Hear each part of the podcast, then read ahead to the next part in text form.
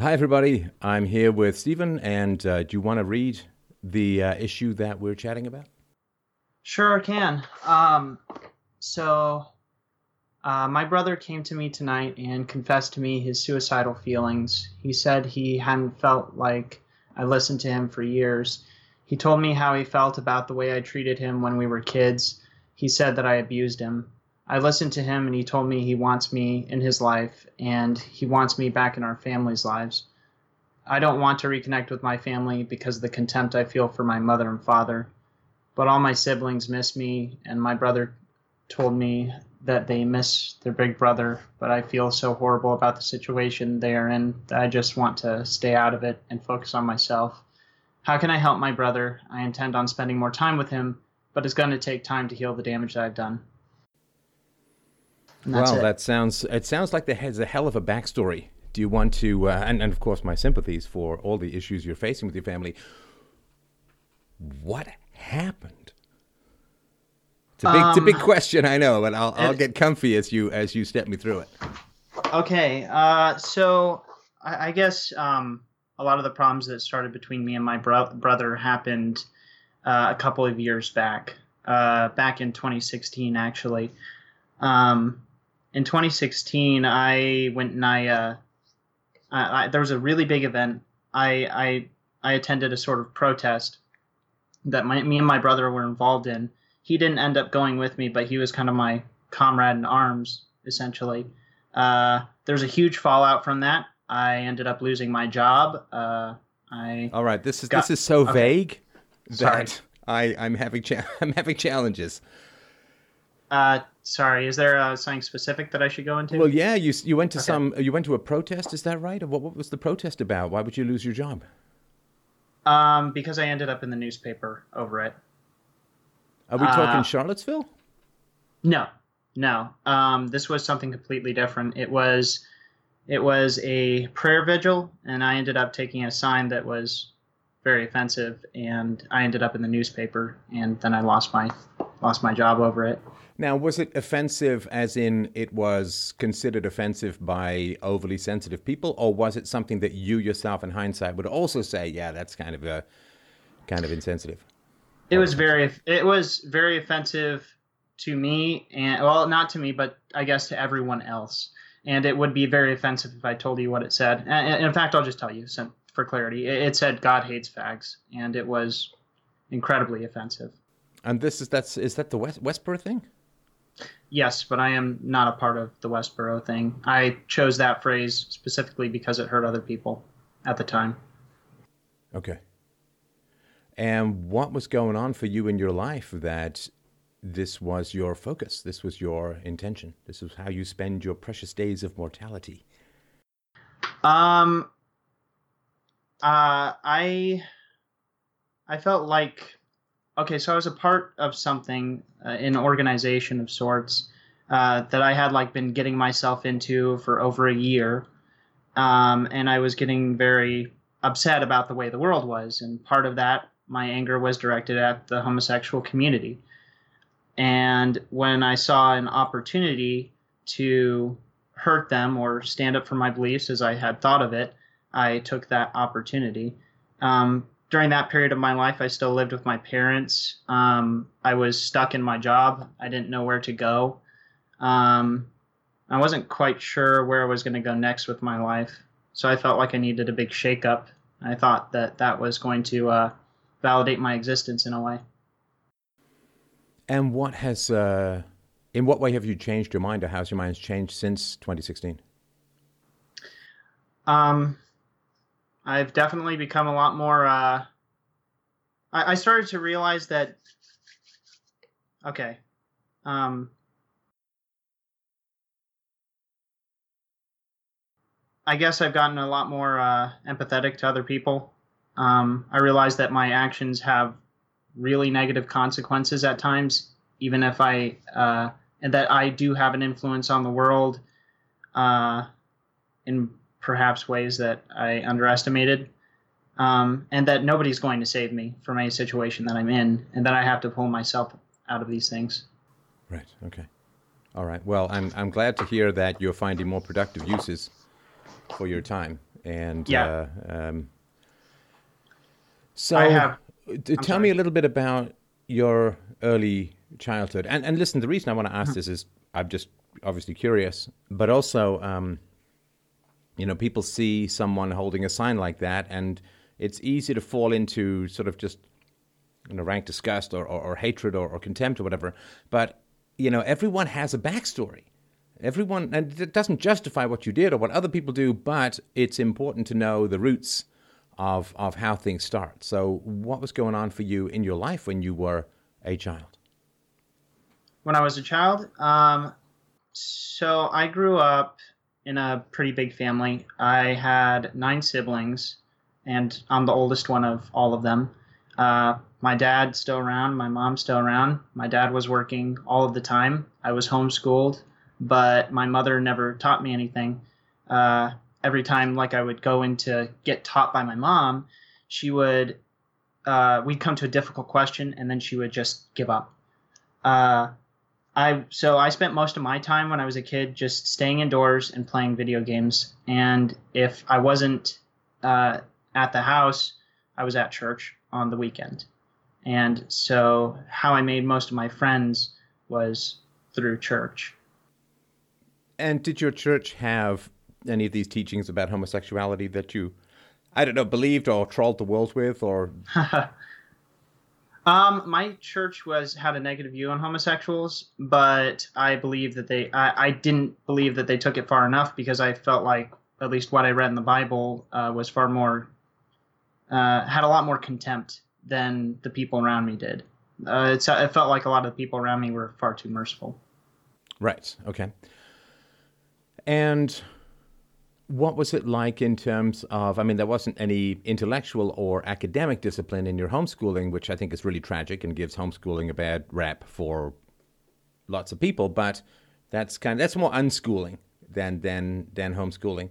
But what happened with discipline in your household? Uh, was it a spare the rod, spoil the child situation? How did that play out? Um, I used to get spanked a lot when I was a kid. Um, I always had a, a bit of a weird relationship with my dad in that regard because, you know, I would get in arguments and fights with my mother, and then my mother would yell, you know, wait till your father comes home. My dad would come home. He would ask me what I did wrong, and if I said that I did nothing wrong, then he just said he would say I would know what I did wrong, and he would uh, he would spank me. Um, and if I wasn't being spanked, uh, you know, my parents used to make me like stand at the door with my nose on the door, my hands behind my back, or hold my arms out in front of me for an extended period of time, or they would take away things that uh, I had gotten. So, like my video games, they would take away my video games.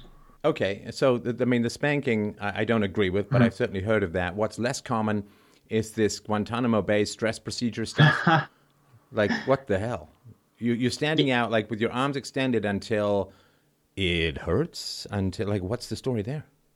Uh, basically, until yeah, my my mother was satisfied. Uh, so it, it eventually starts to hurt if you hold your arms out for a while. So you could try if you just try holding your arms out to your sides or above your head or even forward. It starts it starts to hurt after a while. Well, it's it's also worse than that because you know you can you can get significant discomfort for long afterwards, right? Because it hurts your muscles. Oh yeah, yeah. Wow. My grandfather used to do that to my mom all the time. So uh, that was a punishment that just traveled to me. Wow. Okay. Okay. And so you said this is what happened when your father asked you what you did wrong and you didn't know, and what happened when you did know. When I did know, uh, I would lie to him or I would spin it in a way that would make myself seem like um, the more justified party. And then what would happen? I'd still get in trouble. Okay, so it, it's kind of a moot question. It doesn't like the, the, the answer doesn't really matter. You're going to get hit anyway, right? Pretty much. Yeah. And how often did you go to church? I went to church pretty much every single week. Um, I rarely got out of going to church unless I felt bad, it was, like I was sick or, you know, I had a really bad headache. Um, but I would pretend to be sick at times just so that I could avoid going to church and I could spend some time alone. Right. Okay. And How did you get along? Let's just call the brother Dan. How did you get along with Dan, the brother who contacted you more recently? When I was a child? Yeah. Uh, when I was a child, I he was not that close to me. He was the third brother, so me and my second brother we would uh, beat up on him a bit. So like you know we'd tell him that he was stupid. We'd uh, you know we at times we'd physically hit him. Uh, you know we'd tell him to do stuff for us all the time. I mean eventually as he got older, uh, we stopped doing those things and we integrated him and kind of moved down a brother um, in terms of abuse. But me and him, uh, we we got we didn't get along very well when we were kids. So tell me a little bit about the impetus or the incentive to abuse your younger brother. What was driving that? Do you think? I mean, we you know deep down, deep down. Mm-hmm. Deep down. Yeah. Uh. Well, I was tired of being treated like the small guy from everybody. At least I knew you know, at church, I always felt really small. And when I got home, and I, I felt like a lot of the things that my younger brother would do were stupid that I already knew better, and that I could,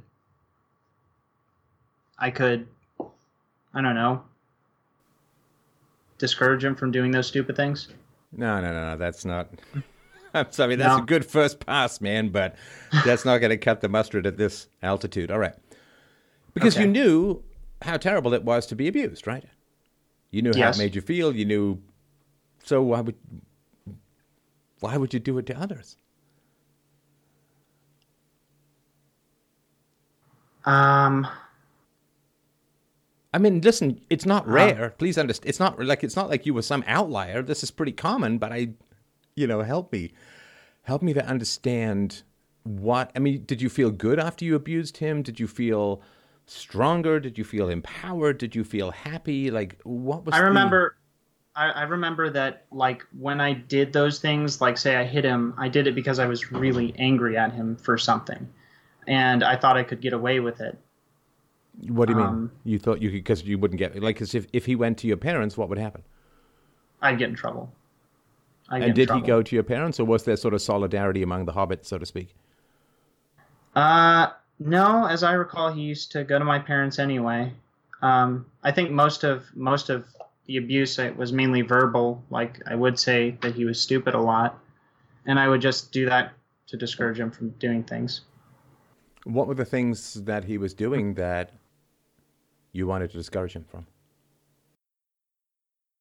Uh, like I would ask him to go and do the dishes for me and he would go and do them, but he wouldn't wash the bottom of the plates, for example. So he wasn't doing things the way that I wanted to. And how so I was like, was no, he yeah. at this point? He was seven, and I was, I believe, ten or eleven. So you were mad that a seven-year-old wasn't performing duties in the household up to your exacting standards. That's right. That's right. I know that sounds ludicrous, no, it's an excuse. You understand, right? Yeah. You you didn't give a shit about the dishes. The dishes, like, was, this is just an excuse, right? Perfectionism in the household is just an excuse, right? I mean, let me let me ask you this. I mean, now mm-hmm. that you're older, do you have those same exacting standards for yourself? Uh, yes, I do. Actually, Oh, okay. Well, like, tell me tell me about that then. That's unusual, but obviously, you know, you're the expert in you, so tell me more about that. Um, so that I guess the same exact standards when you mean by like doing a thing a certain way and it has to be done a certain way. I do feel like that. Like you know, my my back floor has to be vacuumed a certain way. My room has to be cleaned a certain way. I don't like you know plate things to be where they ought not to be. I always clean the dishes a certain way, and I hold that standard for myself. I just don't necessarily apply it to others nowadays. So you apply the same standards for yourself that you had for your younger brother when he was seven. That's right. Okay. Okay. That's you know at least that's not hypocritical because I mean I'm I'm coming out of a place where a woman nagged me for tidiness for quite a while a uh, long time ago, and then. Uh, I visited back where she was living, and it was a complete pigsty after I left. Anyway, so you know, just wanted to double check on that. All right, that's that's fair. You know, I, I appreciate the the correction and the clarification. All right. Yeah, I want to be. I, I want to be honest. I know I'm kind of like tripping over here. Uh, I'm No, just trying doing, to. You're doing great. You're doing great. Um, Okay. so, what would the consequences be if your brother did not do the dishes correctly? What would happen? What would happen? Like, no, sorry. what Um, was your fear of of what would happen if he didn't do the dishes correctly? that my mother would hold me responsible for them not being done correctly. So it was abuse him or be abused yourself. Yes. Is that right? Yes, that's correct. Okay.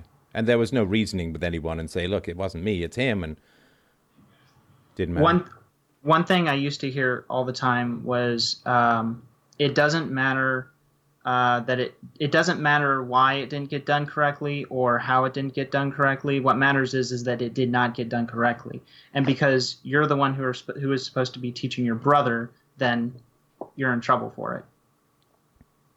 Have your parents ever confessed that their parenting didn't get done correctly? Um, they have not taken full responsibility for it. My okay, mother what percentage, has, hang on, what percentage responsibility have they taken, roughly? Roughly, I would say twenty percent maximum. Okay. Okay, so you are 100% responsible at the age of 10 for your seven year old brother, but they're only 20% responsible when they were in their 30s for how they parented. Uh, that's right. You get That's- that's total bullshit, right? Yes, that's part of the reason I, I, I don't want to be around my parents at all. Okay, I just just wanted to double check that because I'm, I'm you know I'm talking to you, but I'm we're we're also talking to the world, right? So I want to make sure everyone. That's true. everyone's No, that's absolutely that's fine. That's fine. okay. And so you called him stupid. Uh, There was some verbal abuse, um, and you said you you hit him too, right?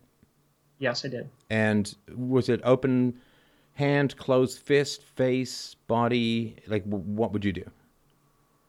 Um, I uh, well, I I would do things like smack him upside the head, or I would uh, hit him. I think the worst I did was uh, like you know with my closed fist, I, I would I, I hit him in the face at one point. Um, I would hit in the him in, hit him in the arms frequently. Um, those those are things that I would do. Um, and I could do it to him more often because, say, the second brother, he would usually uh, be able to fight back a lot more. Well, the uh, the one who was older than he was. Yes. Wow. So I guess I guess the whatever you do to the least of us, you do unto me, saying of Jesus didn't take a whole lot of deep root for you, right? Not when I was that age, no. I mean, had you heard that kind of stuff that, that Christianity is around protecting the meek and the mild and the less strong and the helpless? My mom would always tell me that I'm not supposed to hit my siblings because of those things, because of those reasons. But you so know, you, I, you got the yeah. anti-gay stuff, and that really Yes. delved deep into you, which is kind of tertiary and kind of Old Testament. But the other stuff around protecting the meek and the mild, you completely blew past that. Not only didn't respect the meek and the mild, but but hurt the meek and the mild, right? back when I was 10 years old, uh, I, I can definitely say that I didn't care as much about the gay stuff. That that was definitely more later development, like in my teenage years when I was doing a lot less hitting as well. No, I, I I understand that, but what I'm trying to say is that if you look at the Bible, it's going to be more revealing of you than of Christ or Christianity, right? Because That there when we, was when we look at a complex document like the Bible, and everyone cherry picks because there are, of course, contradictions in the Bible, and what people choose to focus on is indicative of their own personalities and dysfunctions or strengths or whatever, right? that makes sense. So But if you're kind of a about me in mild this- mannered person, you like turn the other cheek. If you're a very aggressive person, you focus on an eye for an eye. It doesn't tell you much about Christianity, but it does tell you a lot about the individual, if that makes sense. That makes a lot of sense. Right. Yeah, that makes a lot of sense. Now, of course, your Because- mother was not following the commandments that she was giving to you from the Bible, right? Because your mother was also hitting you and, and abusing you and so on, right? So saying don't That's hit your don't hit your siblings when she's hitting children, well, it's just a mind frack, right? Hypocritical, yes. Yeah, yeah.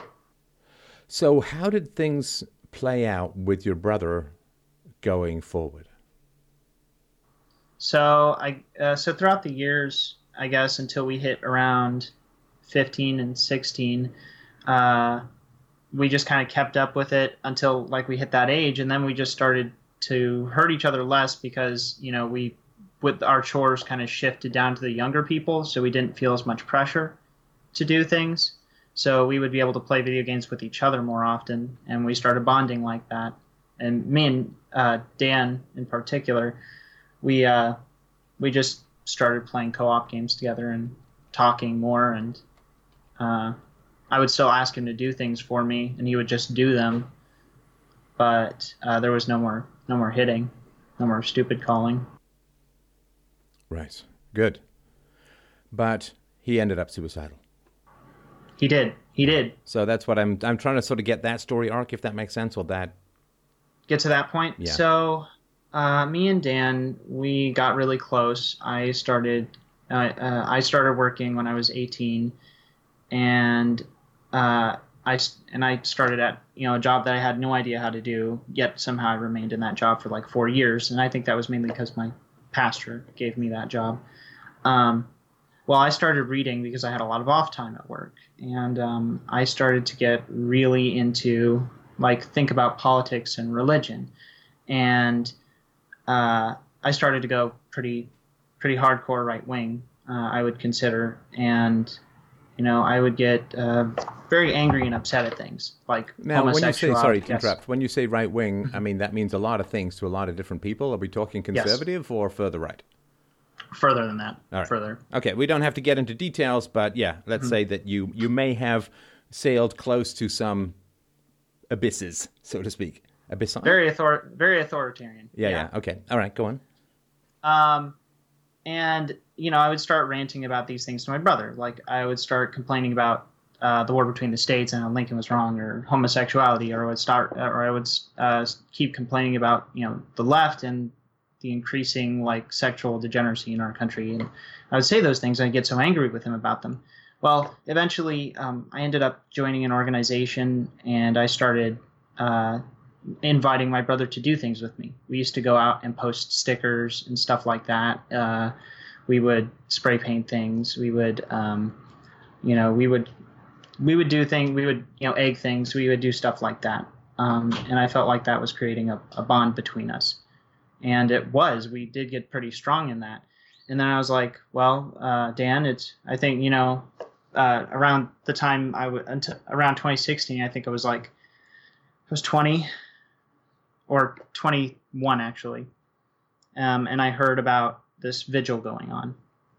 And I was like, well, you know, I felt like this is the time now to actually, uh, you know, do something. And so I was like, you got, you know, you should come with me, Dan. You should come with me. And so he, you know, opted to come with me. We drive all the way to, you know, we get our stuff, we put on our masks, we drive all the way down there. And, you know, I get out of the car. I'm like, okay, are you ready, Dan? And he's like, no, no, I, I can't come with you. I, I don't want to do it. I don't think we should do this anymore. I was like, it's okay. You don't have to come, but I need to go do this. And then after. And sorry to whole- interrupt, but this was um, this was solo initiative. If, if I understand this correctly, you weren't part of a uh, a larger group or organization. No, I, I was indeed part of an organization. Okay. All right. Again, you don't have to give me any details. I was just curious um, where you stood in, in regards to that. Okay, so you get to the location, and what happens then? Uh, well, I, I step out of the car and I ask my brother Dan to come with me, and he says that he doesn't want to come. That uh, we should just call this off. That you know he's he's kind of sitting there. He's he's crying a little bit, and he's he's scared of what's going to happen. And I'm like, it's okay, it's okay. You don't have to come if you don't want to, but I, I need to do this. I need to do this myself. I, I need to do this regardless of whether or not you come and then I went by myself and I walked towards uh, the area where everybody was. And then, Um, I could, and then, uh, well, I, I had a bullhorn and I had a sign, and uh, I saw the police officers there, and I, I said, um, "Can I just walk around and you know, is there anything I need to do?" They said, "Just stay around the perimeter." I was like, "All right," and they suggested I don't use the bullhorn, so I didn't. I walk around the perimeter. I shout things at people. Uh, people try to stand in front of me and knock me over and all that. uh, eventually, at one point, I get knocked over. But I get I get knocked over, and actually, my sign my sign ripped out of my hands and shoved to the ground, and uh, the police uh, apprehended both me and him. And uh, the police ended up taking off my mask in front of everybody, and that's where everybody just snapped photos of me and put me in the news. They took me over to the police cars and uh, they asked for my ID, so I gave it to them. Uh, they asked me if I had any weapons on them. I told them no. And they said, "Okay, we're going to transport you back to your vehicle, and you're going to uh, going to get out of here." So they transport me back. Uh, they pick up my brother Dan, like while we're on the way back to my car, because he's walking around trying to find me. Um, and they let me out of the cop car, and they send me to my car, and they say, "Don't come back, or else." you know, or else they'll arrest me. Um, and so me and my brother drive off, and my brother's pretty quiet the whole time. I'm trying to say things like, you know, well, we did a great thing here today, don't you think? He doesn't. He doesn't say anything to me, and we ended up going home. And I can go further with that if you want. Just, uh, did you want to stop me? No, listen. I mean, just for the sake of clarity, I mean, mm-hmm. it is not a very positive use of free speech to to hold those signs and to disturb uh, a, a, ceremony like that. I just really wanted to, to point that out. This is not not an ideal use of you know your right to free speech, which you know I defend, but uh, just want to sort of point that out. But we're trying to sort of figure out, or at least I'm trying to figure out how mm-hmm. Dan ended up suicidal. Okay, so after that, and I, I stopped. Me and Dan didn't talk as much anymore uh, I apologized to him for taking him to the protest and for doing what I did. Uh, and he would say he, he's you know he understands. He just wants me to be okay. And we never talked about the whole thing like much all after that. Um, so you know he ended up spending a lot of time with my girlfriend at the time and I didn't talk with him as much. So he started talking with my girlfriend a lot, and I I think he slowly over time just started to back up or something. Like he didn't like he didn't talk to me. Every time he did talk to me, it seems like at least in the last couple of years, I just kind of I would kind of give him bullet points be, like as to, to help him because I, I knew he was sad, but he wouldn't tell me every time I asked him. I'd say, you know, Dan, why are you sad? What's you know what's the problem?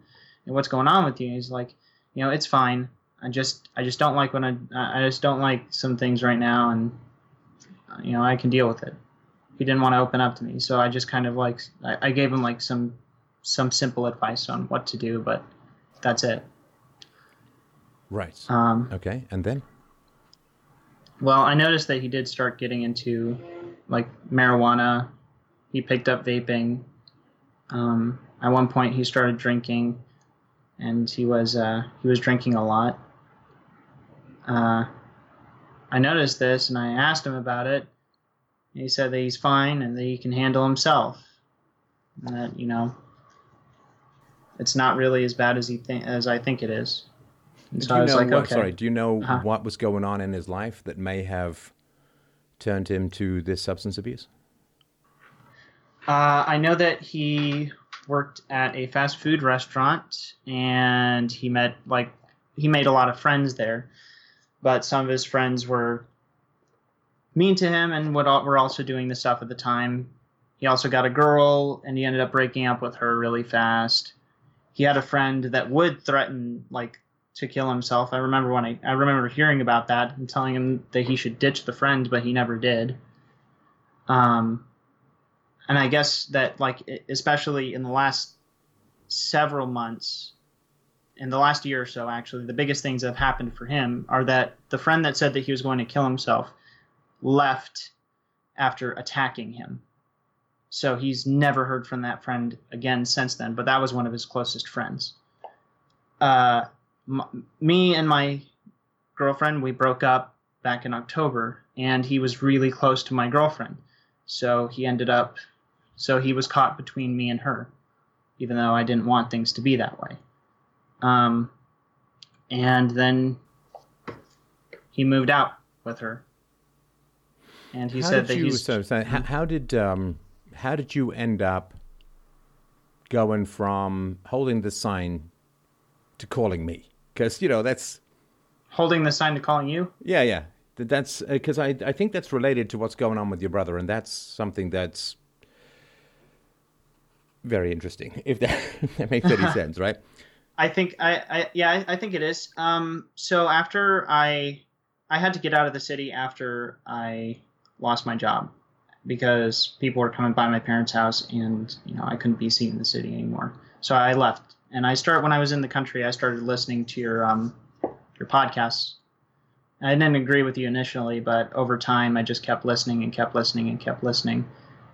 And uh, it you encouraged me to seek therapy, so I you know I went and got a therapist, you know, over a year ago or so.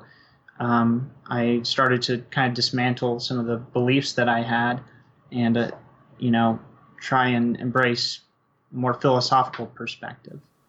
Um, and when you, I sorry, do you this, remember? Was I- there a moment uh, where? Because I guess in, at the beginning you were kind of grumbling at me, like big Yes. bald Eggman is captivating but wrong, right? Was was there a moment in in a show or in a speech or, or something where you're like, okay, fine, I'll give it a try. This this sort of self knowledge and, and, and therapy stuff.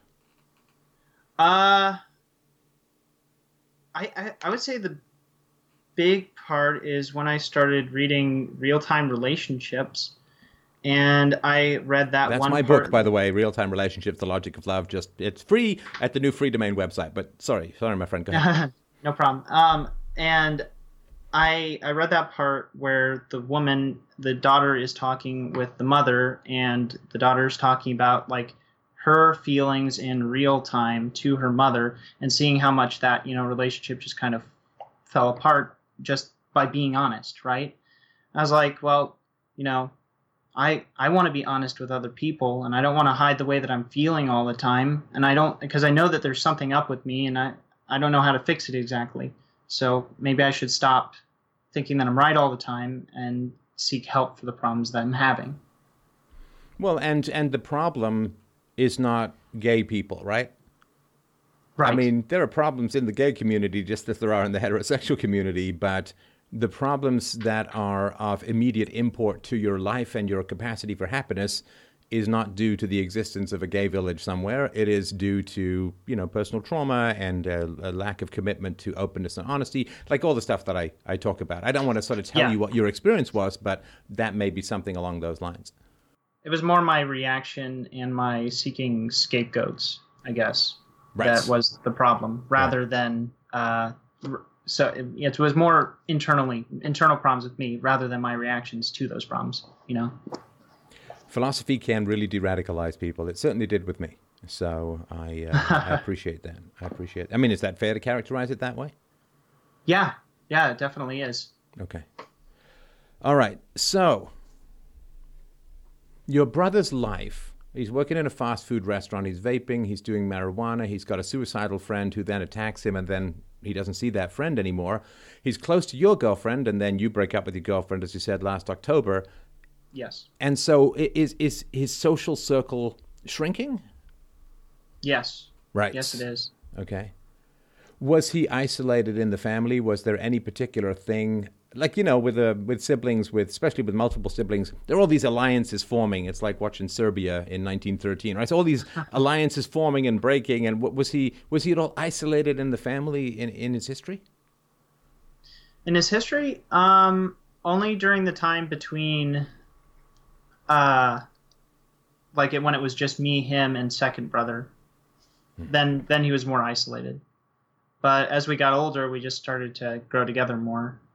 Um, but as we started getting jobs, we started getting more disconnected. How did the fallout of what you did and the subsequent publicity and obviously animosity that you got, how did that affect him? I mean, there's a, you know, because people look at individuals who go through something like you went through or, or do what you did and, and take the blowback. Yeah. But there's a huge amount of splash damage, as you say. People were coming by your parents' place and all of that. So what what happened to him as a result of what you did? People would uh, recognize his last name and he would say and they would say to him hey are you the brother of that guy and then he would say yes but he's different now um, so he would find himself constantly having to defend me to other people because he loved me so much. Right, right. Uh, he, like, when it came to my ex girlfriend now, uh, he and her, it affected her massively because her family ended up despising me. And they didn't want me around for any reason at all. And they told her that I that they should that she should break up with me. And so my brother Dan did not want that. And my ex wanted did not want that. So they talked about that and she kind of and she kind of leaned on him and she did the same. And he did the same to her um so that's why you know a big relationship bonded between them like when i broke up with her it made it was a huge thing. Um uh, in other ways it affected him. Uh i guess everything that i had been saying up to that point you know i just got real silent real quiet on him and i wasn't as and i wasn't talking to him straight anymore i was trying to make to uh, sorry to interrupt were you able to share with him your sort of journey into self-knowledge and philosophy and and and therapy and did he did he have any room to to listen to that stuff um, I, I attempted to talk to him about it. Uh, he ended up, and he didn't want, like he would say, yeah, okay, that sounds fine, but he would never act on it at all. So, um, and I and I stopped trying to reach out to him so much. So that was another thing. Right. Especially after I broke up. Like I used to hang out with him a lot more before I broke up, but after I broke up, I stopped hanging out with him so much. And was that because he missed your girlfriend, or was there something else? He was he was with my ex all the time. He's he, in fact he's living with her right now. Oh, I'm that sorry because you mentioned something yeah. about living before, and I meant to bookmark it and come back to it. So I'm, I'm glad that, oh. that has been oh. clarified. So no he's problem. living with your ex girlfriend right now. That's right. That's right.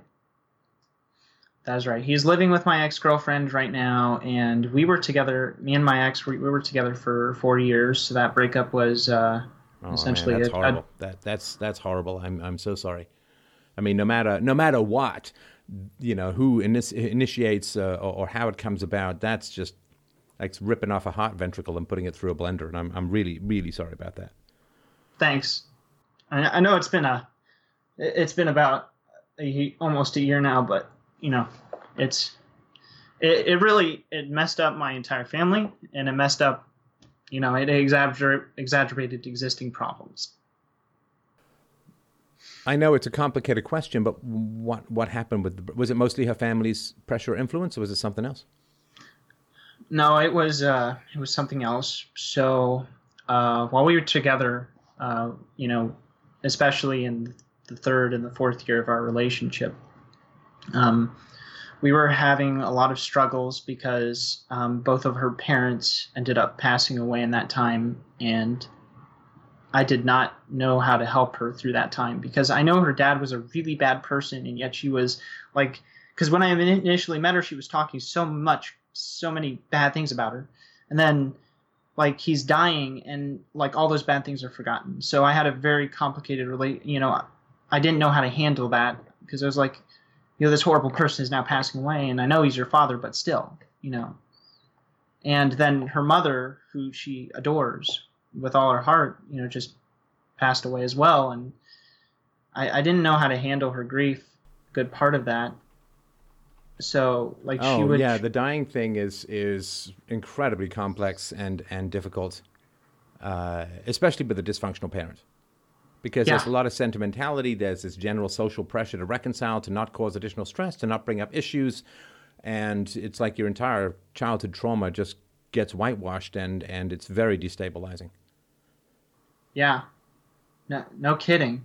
It, I didn't I didn't know what to do. I thought like every time that we got some that she got some sort of closure, just like kind of reset the next day, and it was like crying and going all over this all over again and calling me all the time and I need you here right now and you know taking off time from work to go see her and to pick her up and she was struggling with employment as well so I you know I had to you know I had to ferry her from place to place and help her get new jobs all the time because. After her mother passed away because uh, her father passed away first then her mother and then they, they lost both, the were house. they both ill Uh, her father abused drugs, so he was suffering suffering from catastrophic liver failure and cancer in the intestines, I believe, Yikes. or something like that. Yeah, so he was falling apart, and it didn't take him long to go.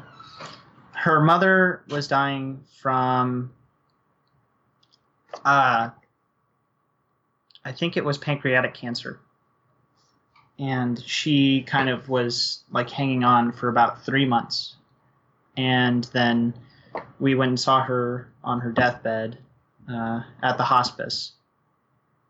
And uh, I remember being there in the room when her mother passed away. Uh, and one of the last things that she said to me that you know give me a lot of guilt, especially for breaking up with her. Wait, Uh, uh, she being the mom or your girlfriend? Yeah, the mom for breaking up with her daughter, um, which was my girlfriend. You know, she said, uh, you know, take care of my daughter. And I'll never forget that. But um, she passed away. But you know, then- she has no right Huh. to. She has no right to say that to you. Like I, I, I just because you said it leaves you with a lot of guilt, and and I understand that, right? I mean, you you, you take that stuff seriously. But Yeah. man, just from the outside, Steve, man, I'll just I'll tell you straight up, man.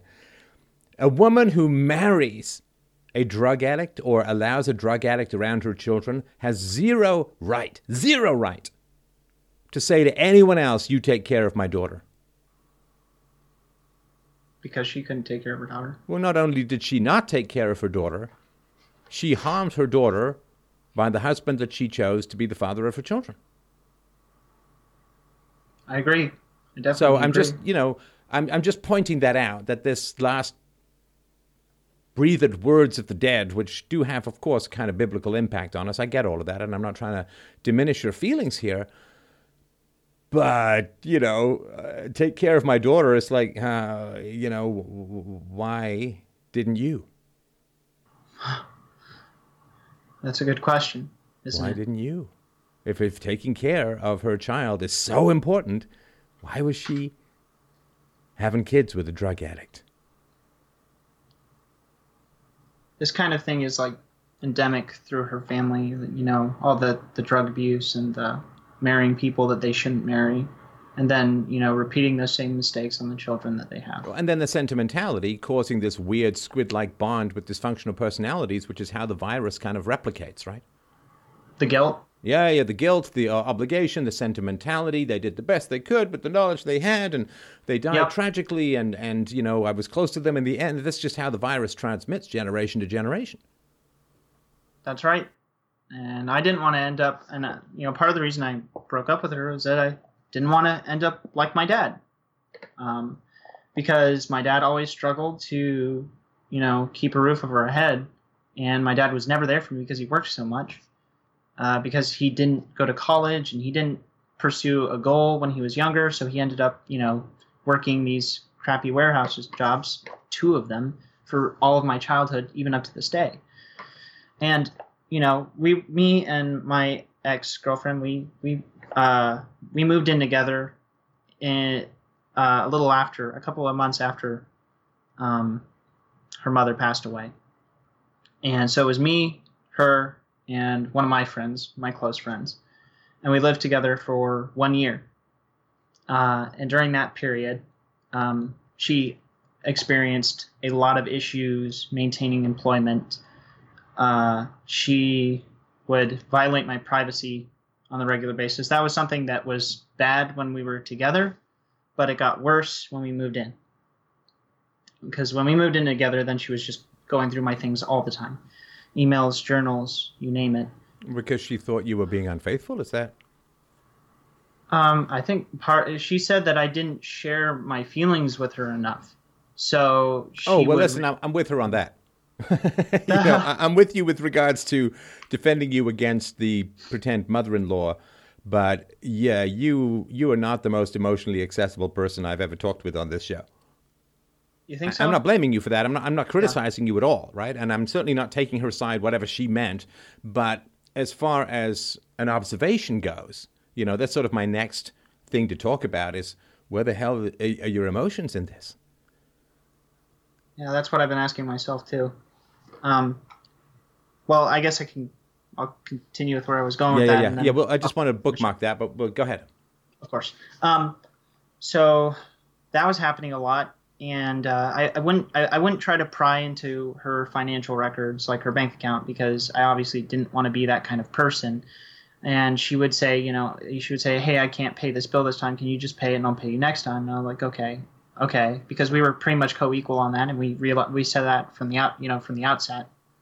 Um, so she ended up, you know, losing her job. She didn't have a license, but she inherited the car from her mother. And How did she lose uh, her job? She lost she had a couple of jobs and lost them. Um, so like one of the reasons was that uh, the owner was a really bad person and she would constantly criticize my ex. And so that was you know that was a big part of why she she got let go. Another time she was accused of stealing and then she got let go. And then another time uh, the shop just decided that it was going to close down and she got let go. She mainly worked at retail positions. Right. so, so the jobs were easy, I guess, to get, and turnover was relatively high.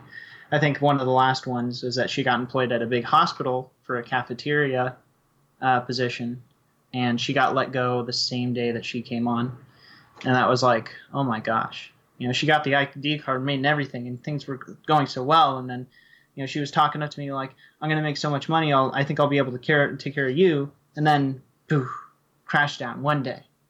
So the same day she showed up for work, she got fired. That's right. That's right. Why? Well, I guess you don't know, right? Because you only have her side of it, right? That's right. Right. Uh, the, the only reason I know is that uh, they kept trying to stretch her too thin, uh, is what she said, and she ended up making mistakes.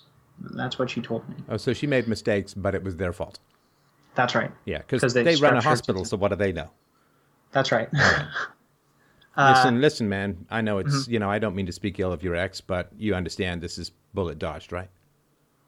Bullet dodged. Yeah. Uh, I, I mean, that's why I keep telling myself. I just, I wish I felt the same way. No, no, I get that. I mean, we'll we'll get into your feelings in a sec, but uh, objectively, objectively speaking, um, she's not a, a functional person in, in, in many ways, right? At least this is what it sounds like to me, right? She, she can't if you can't hold down a retail job, and you get fired from a job you're very excited about the very first day that you show up. I mean, you're going to be, you know, I mean, you're going to be carrying this woman for and and not taking any responsibility. Like none of these is a wake up call because she's blaming other people, right?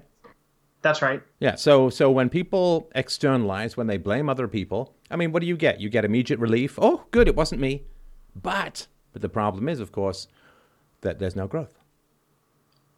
And if you can't pinpoint something that's wrong with yourself, you can't work on fixing it because you're externalizing it to other people. And you can't fix there's other a guy people. who's been to therapy.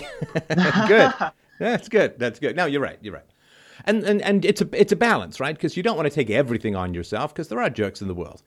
But you know, it, it, you you have to ask yourself if you're around a lot of jerks and it's their fault, then it's your fault for being around a lot of jerks. And if you're not around a lot of jerks, then it is your fault, and you need to fix and change. Either way, you need to fix and change something. But this, the blame thrower is something that burns down your future, right? That's right. Uh, I had a feeling that I was going to end up like my dad because my mom didn't have a job since the day that I was born, and uh, my dad basically just took care of her forever. And my mom would spend all of her money on all kinds of stupid garbage. So when I would see, There's a reason there's a shopping channel, right? yeah, Here's something else you can put in the clutter room. Pampered Chef, soda out the wazoo, and really expensive candies. I hated that. What is what is pampered chef? Oh, it's um, it's it's like one of those, um, it's kitchenware that you buy and you sell to other people. Oh, it's kind of like, like those network Tupperware parties, right? That's right. Yeah. Or, or a That's- friend of mine when I was a teenager whose mom had a lingerie party while he was in the house. And I'm like, oh man, this single mother stuff.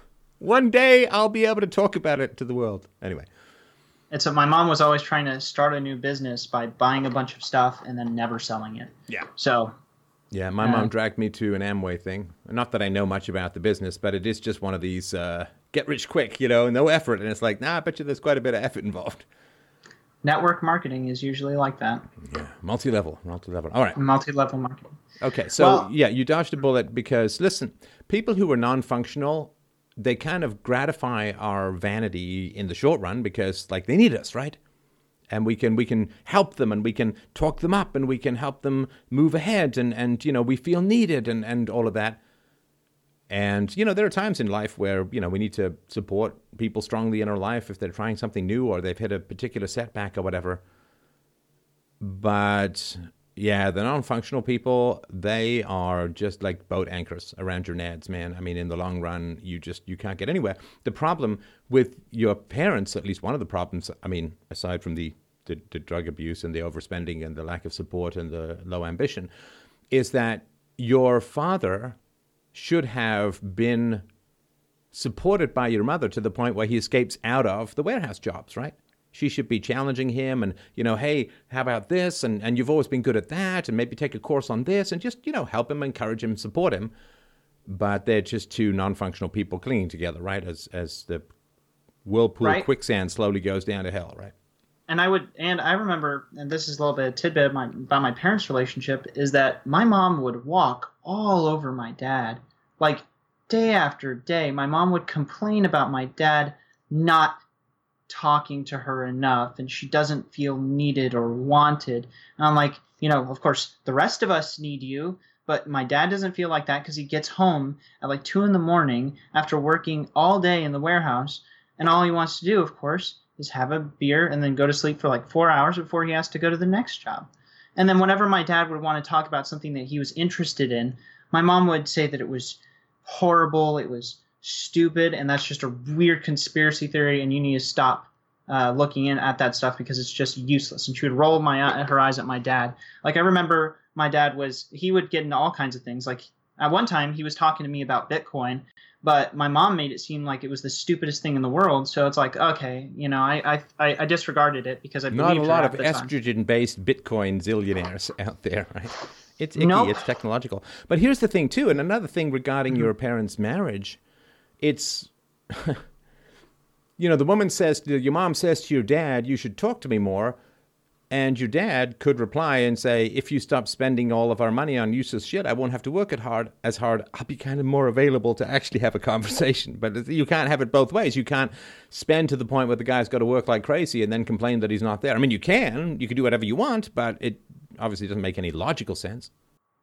Yeah you reap what you sow in that regard And i don't think my mom ever made that connection no, no, no. All right. So your feelings, man. My feelings? Yeah. You got to, I mean, when you listen back to this, you'll hear, I mean, you are like uh, reciting the life I, story of someone from another dimension. Uh, yeah, I, I mean, I, I guess especially in the last several months, I, I, I felt like I've become disconnected from things from no no no no no. You mean you were disconnected when huh? you went out with that sign right? Right. Okay so that's not new. Okay. Right so you you were developing some empathy for others which pff, fantastic. Like great job immensely well done and and kudos from here to eternity right? So you're getting empathy for others. You're now calling me regarding empathy for your brother right? Yes. Okay. Where's empathy for steve? For me? For you uh, I mean, I feel really bad about myself. I feel okay. That no no no guilt. no. That's uh, guilt is not empathy. Right. Okay. Guilt is not empathy. Okay. So. Where is your empathy for yourself? Where you can say, "Listen, I, you know, you, you did a bad thing or a couple of bad things. Not the end of the world. You didn't kill anyone." And you have pulled yourself out of it and you got into therapy and you're de-radicalizing. Fantastic. You know, good, good stuff, right? Yes. So my question is, where's your admiration for yourself? Uh, well, I mean, I could talk about a lot of the good things that I do. I'm, I'm definitely in a better place than I was. I mean, I, I'm, I'm, I've got my own apartment. You know, I've, I'm helping my friends. I'm going to therapy. You know, I'm doing things I enjoy, like graphic design. I'm going up in my own job.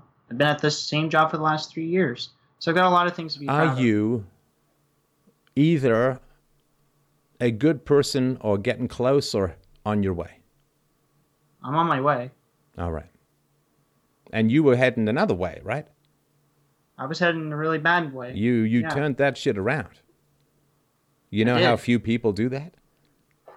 I don't know how many people. Not many. Not many. I mean, has your mom changed?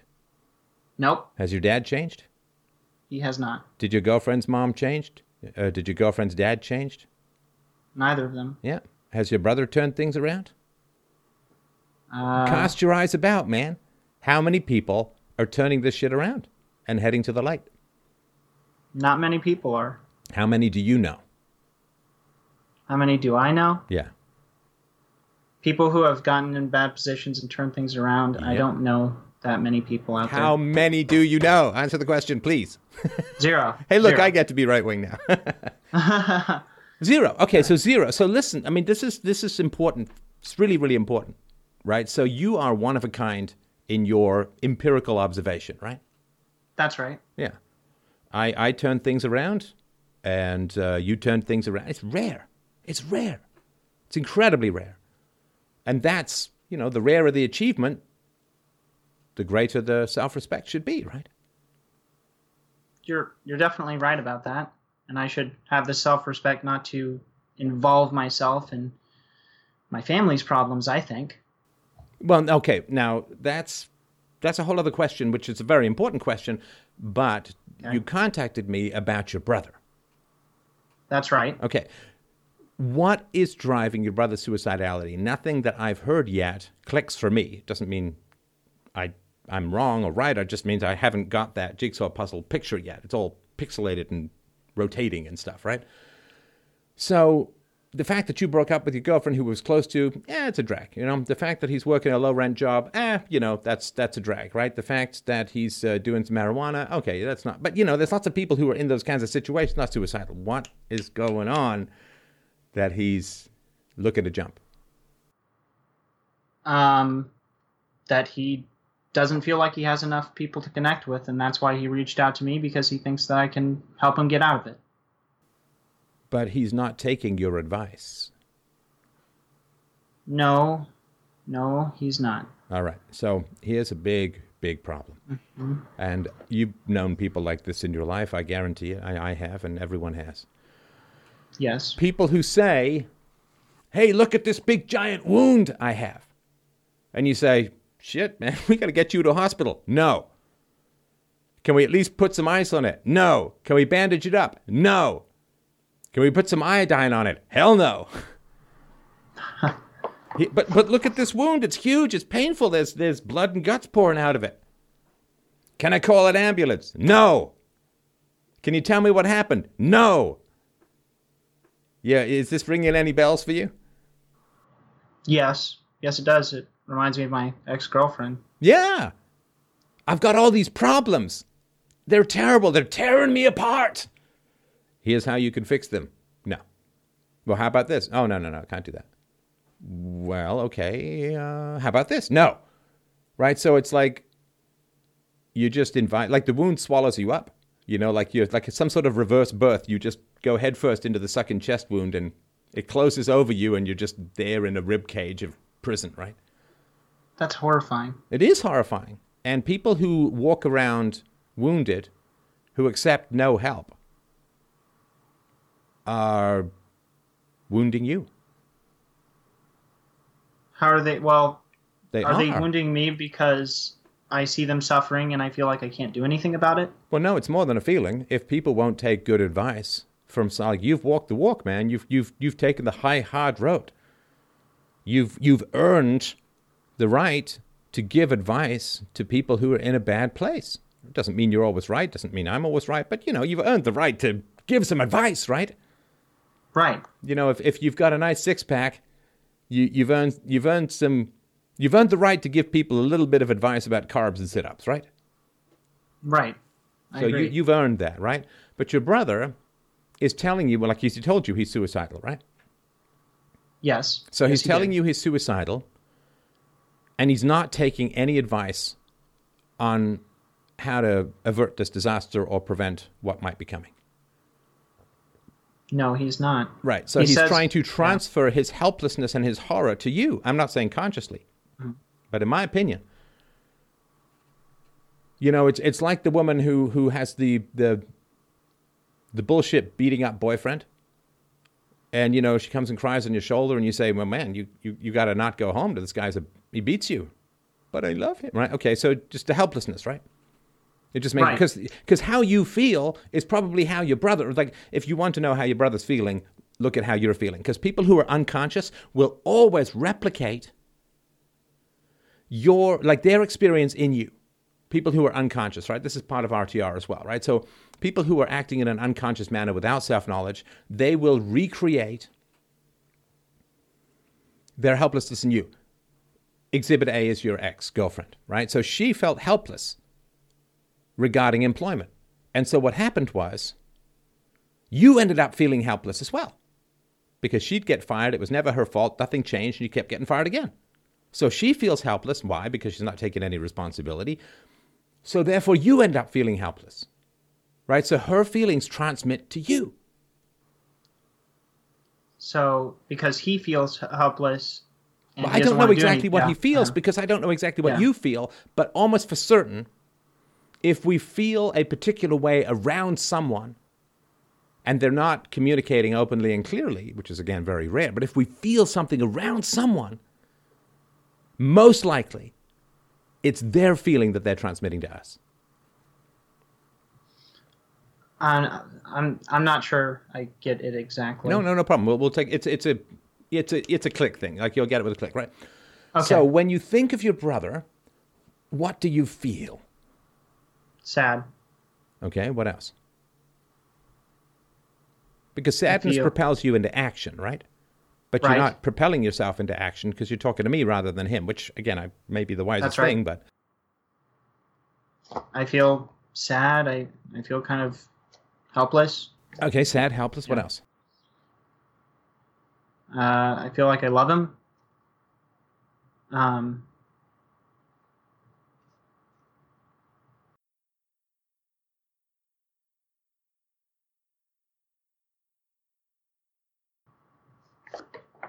I feel like I miss him.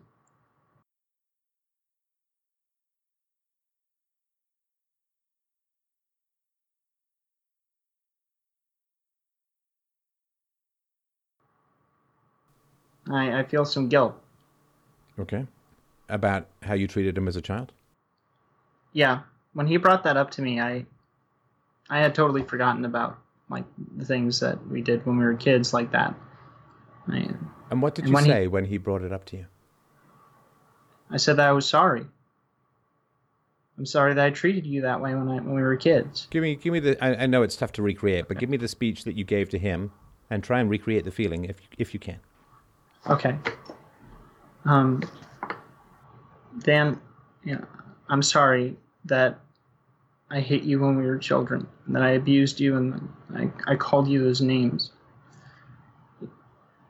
I, you know, I know that I, I didn't realize how much that affected you to this day.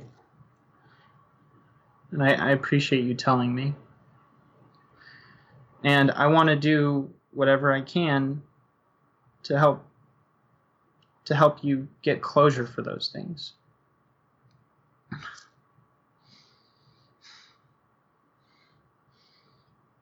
I'm sorry.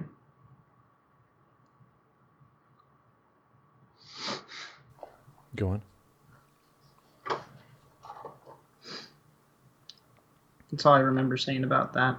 How are you feeling now? I feel sad. And tell me a bit about that sadness. It feels like uh, it feels like I have like needles on my head. Like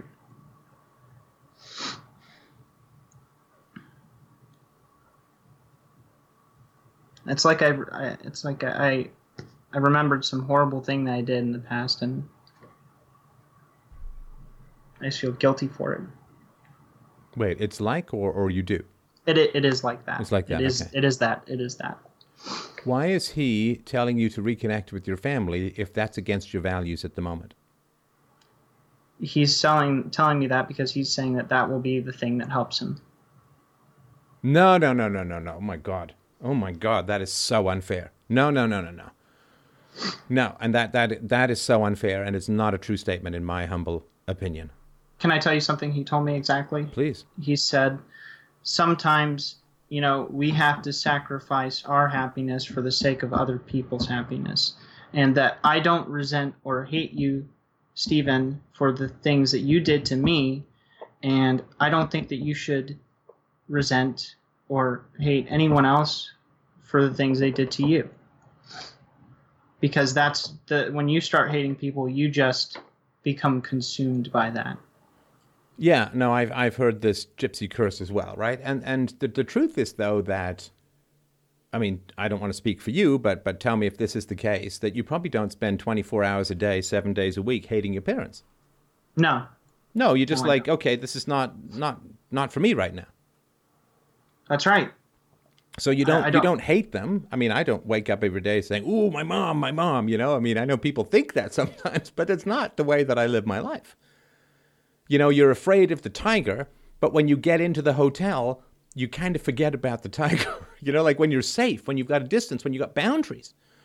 And and sometimes if people don't have the capacity for emotional boundaries, the only thing that can save you is physical distance. Yes. Right? I, I, I agree with that entirely. You know, I, I remember reading this one part in your book where you were talking about how you feel when you see your mom's name show up on the uh, on your phone, right? And I remember, and I remember empathizing with that because whenever I saw my mom's name on my phone, I was like, I don't want to answer this. I don't want to hear it.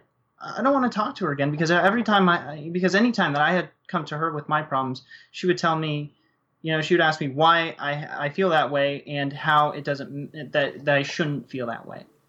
Right, right. Yeah, yeah, yeah, yeah. Well, but th- your is doing the same thing. He's saying you're wrong for the way that you're treating your parents. You're wrong for the way that he imagines you feel about your parents because he's imagining that you're just hating, hating, hating, right?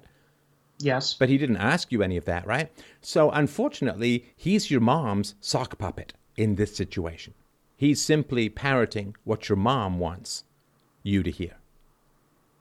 That's right. Right. And I've, I've heard that from other siblings as well. And right. In fact, uh, there's something else that I wanted to mention to you since it happened today. Um, my sister sent me a text message confessing her suicidal feelings. Your sister, too? My sister. And she says that it's my fault that she feels this way. And why? Oh, my God. That's not just suicidal, that's half murderous. So why, why does, what's her reasoning behind that? Because um, when I lived at the house, I used to say, uh, you know, something about like my mom should lose weight and that women shouldn't be fat and that it, she says that it's caused her to have an eating disorder. And wait, it's caused your sister to have an eating disorder? That's right, because that applies to her too. Oh my God! And I know that so my sorry. Holy shit! You ever got a circular firing squad assembling around you, right? I know. Jesus H, that is brutal. I don't, I don't know what to say to that. Okay, hang on, hang on. Where's, only... your, where's your okay. feeling here, right? Because you, your voice broke a little there, right? So, and I, I can't see you. I, ah, I can't tell. I can't see you, right? But what um, what's going on? This this is this is a horrendous way to treat someone. They're threatening death and blaming you. The fuck? Yeah. God Almighty. This this is how this family system operates is to get your way, you lean out of a fucking high window in Dubai? Like, what the hell? I, I don't know why it's like this. Oh, man. I. I know I'm so mom... sorry, man. Nobody should ever, ever, ever be faced with what you're being faced with. I mean, you want to know where your earlier quasi murderous rage towards gay people came from. You understand that this is the mechanics of how the family works. To get your way, you escalate and you threaten, right? Yes. So, there's, as I said, everyone has a backstory, right? Everyone has a backstory. And you were a man young enough that people were using you and your trauma to inflict their own abuse on the world. To hurt other people.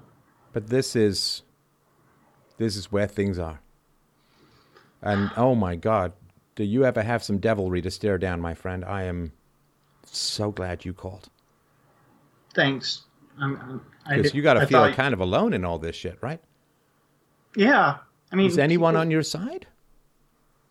Or the side of, of reason and, and, and sanity, and you don't threaten to kill yourself to get people to do what you want? That's monstrous behavior. my my my friend uh, that lives with me he um he's been very supportive of me and he's told me that i that i don't have to deal with this that you know it is my own life and that what they do is not your fault and i realize that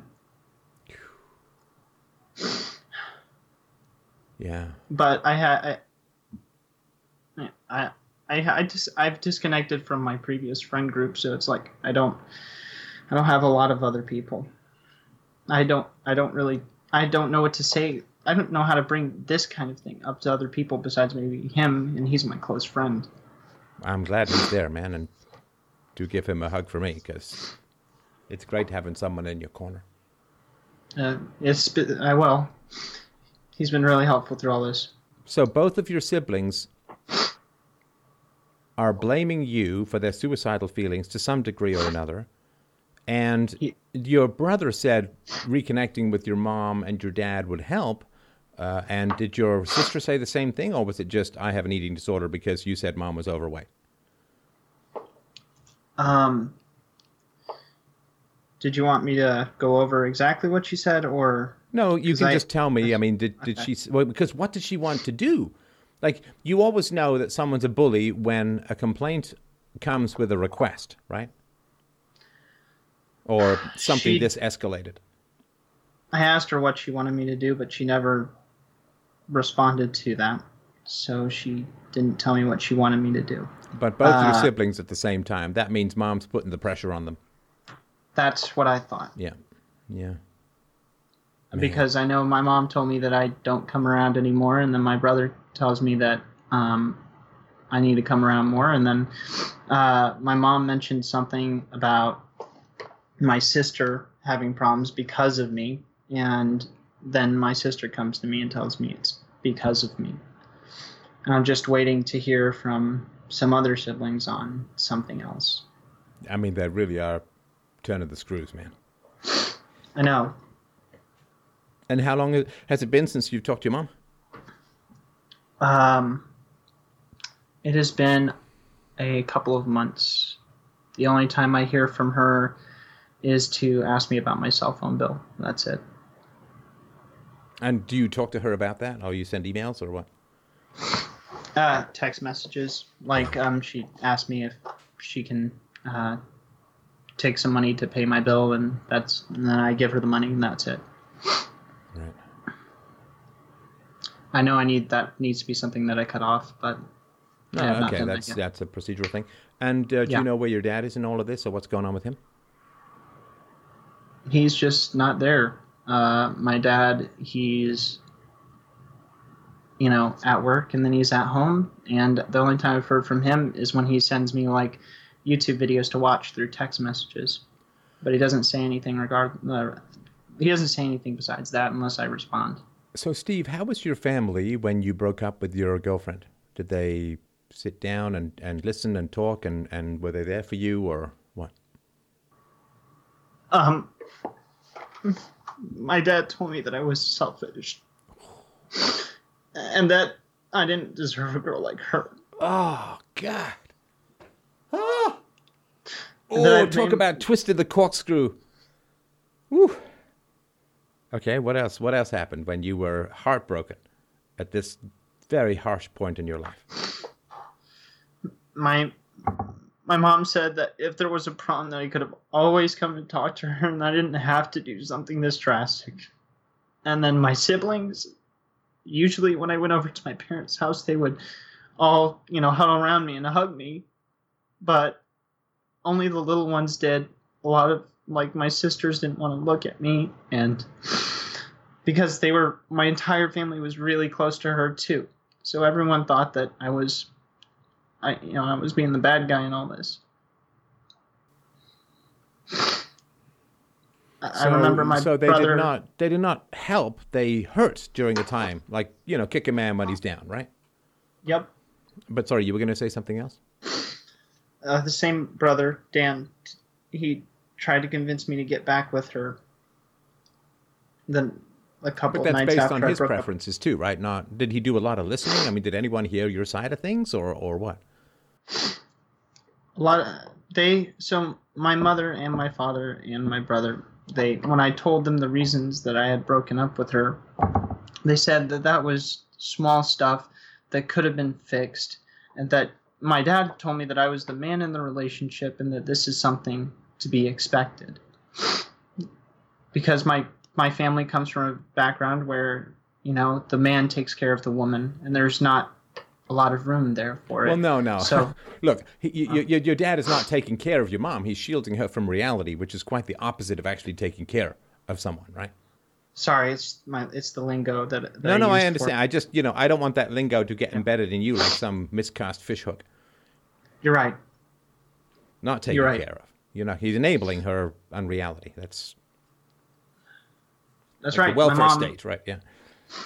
my mom doesn't live in the real world, and that's why she can't offer me any real world advice. Do you think that either you're because if it's manipulative, then they're in no danger of killing themselves because it's just a ploy, right? Right? You know, it's like the little kid saying, "I'm going to hold my breath until I die, and if I don't get cake, right? Well, they're not going to hold their breath till they die." I mean, what does your gut say about these? Are, are these legitimate cries for help, or are they manipulative threats? My gut say, my gut says that they're exaggerating it or they're doing it for somebody else's purpose. But I feel like I should listen anyway because they're my siblings.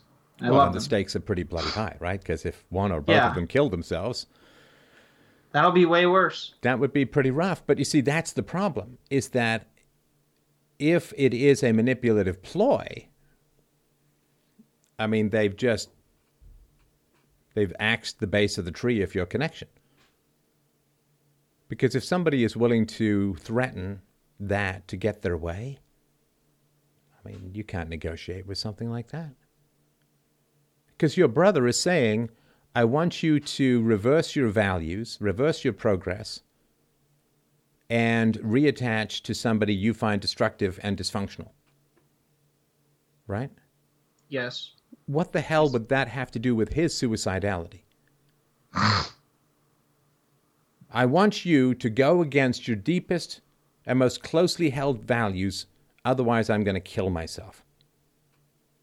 That is a truly monstrous thing to say to someone because it's putting you in an impossible situation. Ah, there it is. There it is, my friend. He's putting you in an impossible situation. Why? Your sister's putting you in an impossible situation. Why? Because they are being put in impossible situations by My mother. Mommy Dearest, right? Yes. They're being put into an impossible situation because your mother is saying, You get Steve back in here.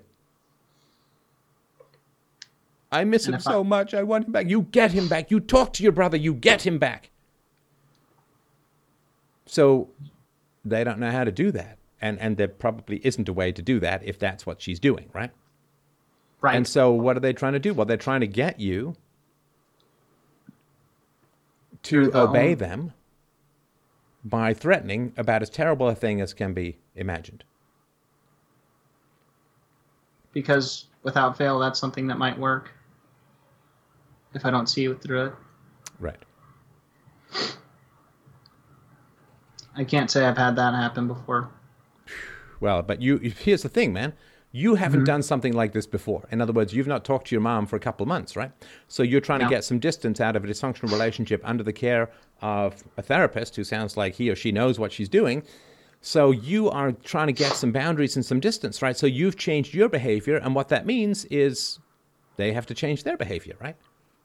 Yes. So you're, they in a sense, escalating, or at least that's what they perceive, and so they're going to escalate in return. they're changing their behavior and response in a negative manner. Right. Right.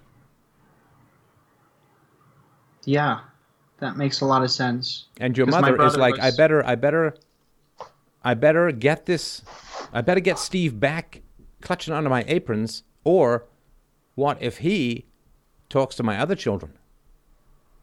What if his example, hey, look, you can get out of jail, it's not even locked. What if his example encourages the other prisoners to make a break for it? Right? So you understand this is how these things work, right? I think I think that makes sense. One of my brothers, um, the second brother, he um, he still lives with my parents, and you know he's he's only two years old younger than I am. He's still living with my parents. He doesn't have a car, and he's you know working away at this dead end job. But my mom never says anything negative about it. Well, of course, she likes them dysfunctional. She likes them broken, because if they ain't broken, they're you. Yeah, they're getting away. That's why my mom always told me that I that I could stay at the house, that I could just stay with them. Yeah, yeah. Because I validate. It's very nice existence. for her to be generous with your dad's money.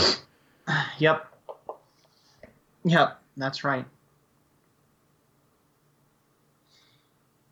You know what's interesting? There's a stereotype that gay people have complicated relationships with their mothers. Really? Oh yeah, oh yeah. And uh, uh, that was your major issue with with the gay community, right? My okay. major issue with the, yeah. Well, yeah. So you had dislike for the gay community, which have stereotypically troubled relationship with their mothers, and anyway. Okay, so right. l- let me give you again. This is just my amateur opinion, of course, uh, and and talk everything over with your therapist. But listen, I mean, I get people who talk to me about suicidality, right? It, it comes up in, in, in the live streams, it, it comes up in the call-in shows, it comes like it just it comes up, right? Now listen. Yep. Suicidality, like let's say someone comes to you and says, uh, I think I have cancer. What would you say to them? You should get you should go to a doctor. And they say, "No, man, I want you to deal with it." Don't you have a fork? Don't you have gauze? Don't you have a band aid? You need to deal with my cancer.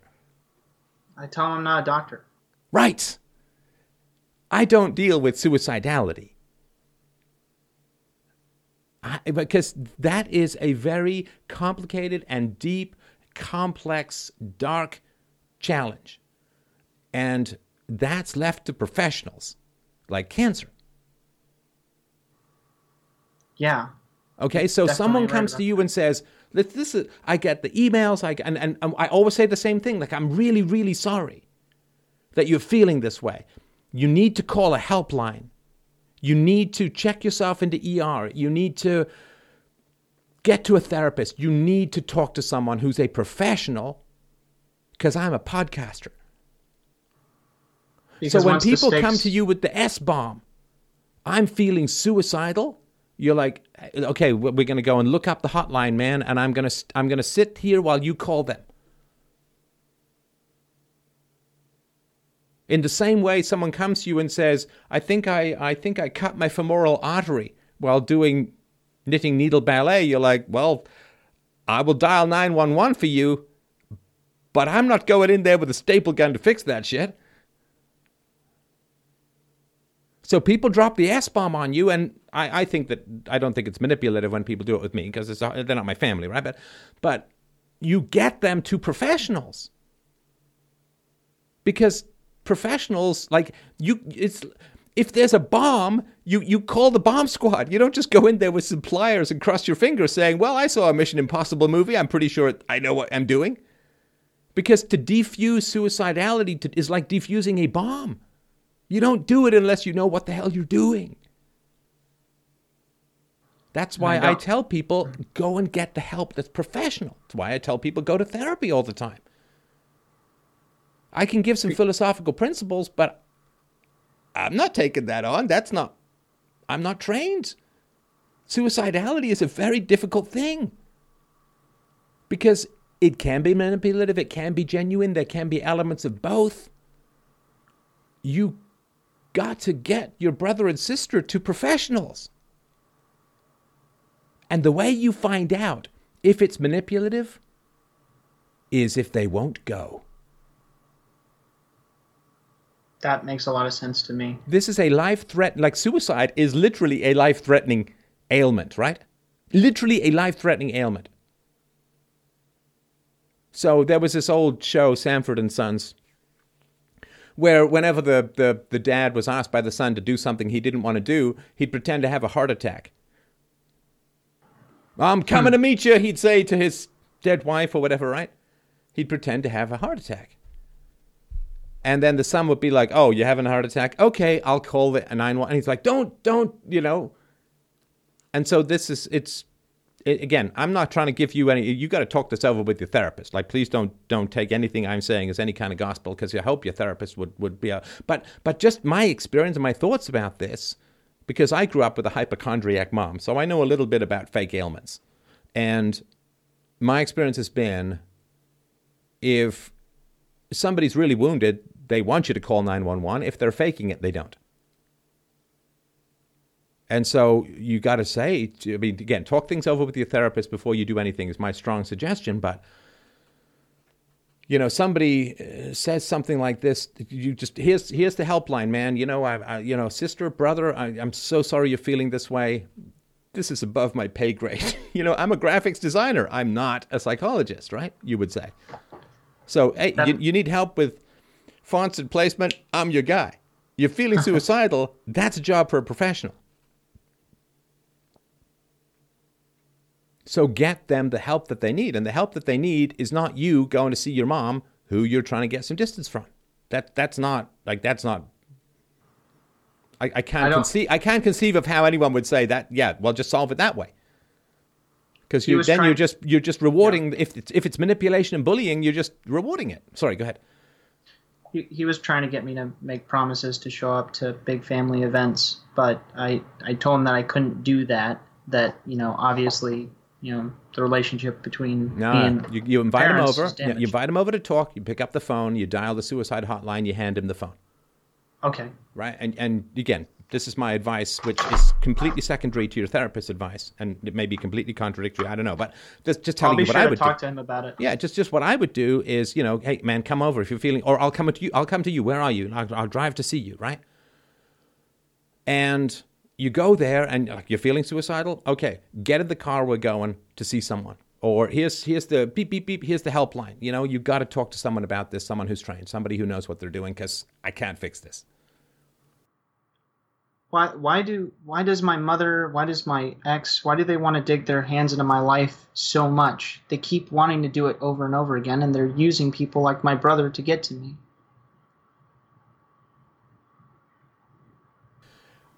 Let me ask you this Does it matter? Does it matter why? Does it matter why? I guess not. Why is the bear chasing me? Is it hungry or does it want to play? Does it matter? That's a good point. Like plumbing the motives of others is a great distraction from action. I mean, we could theorize something, you could, you know, but does it really matter? Why does my boyfriend beat me? Does it matter?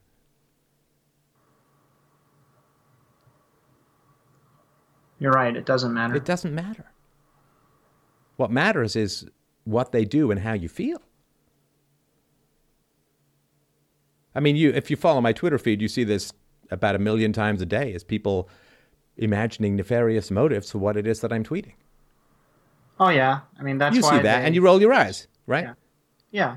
Doesn't matter. There may be some answer and, and whatever, right?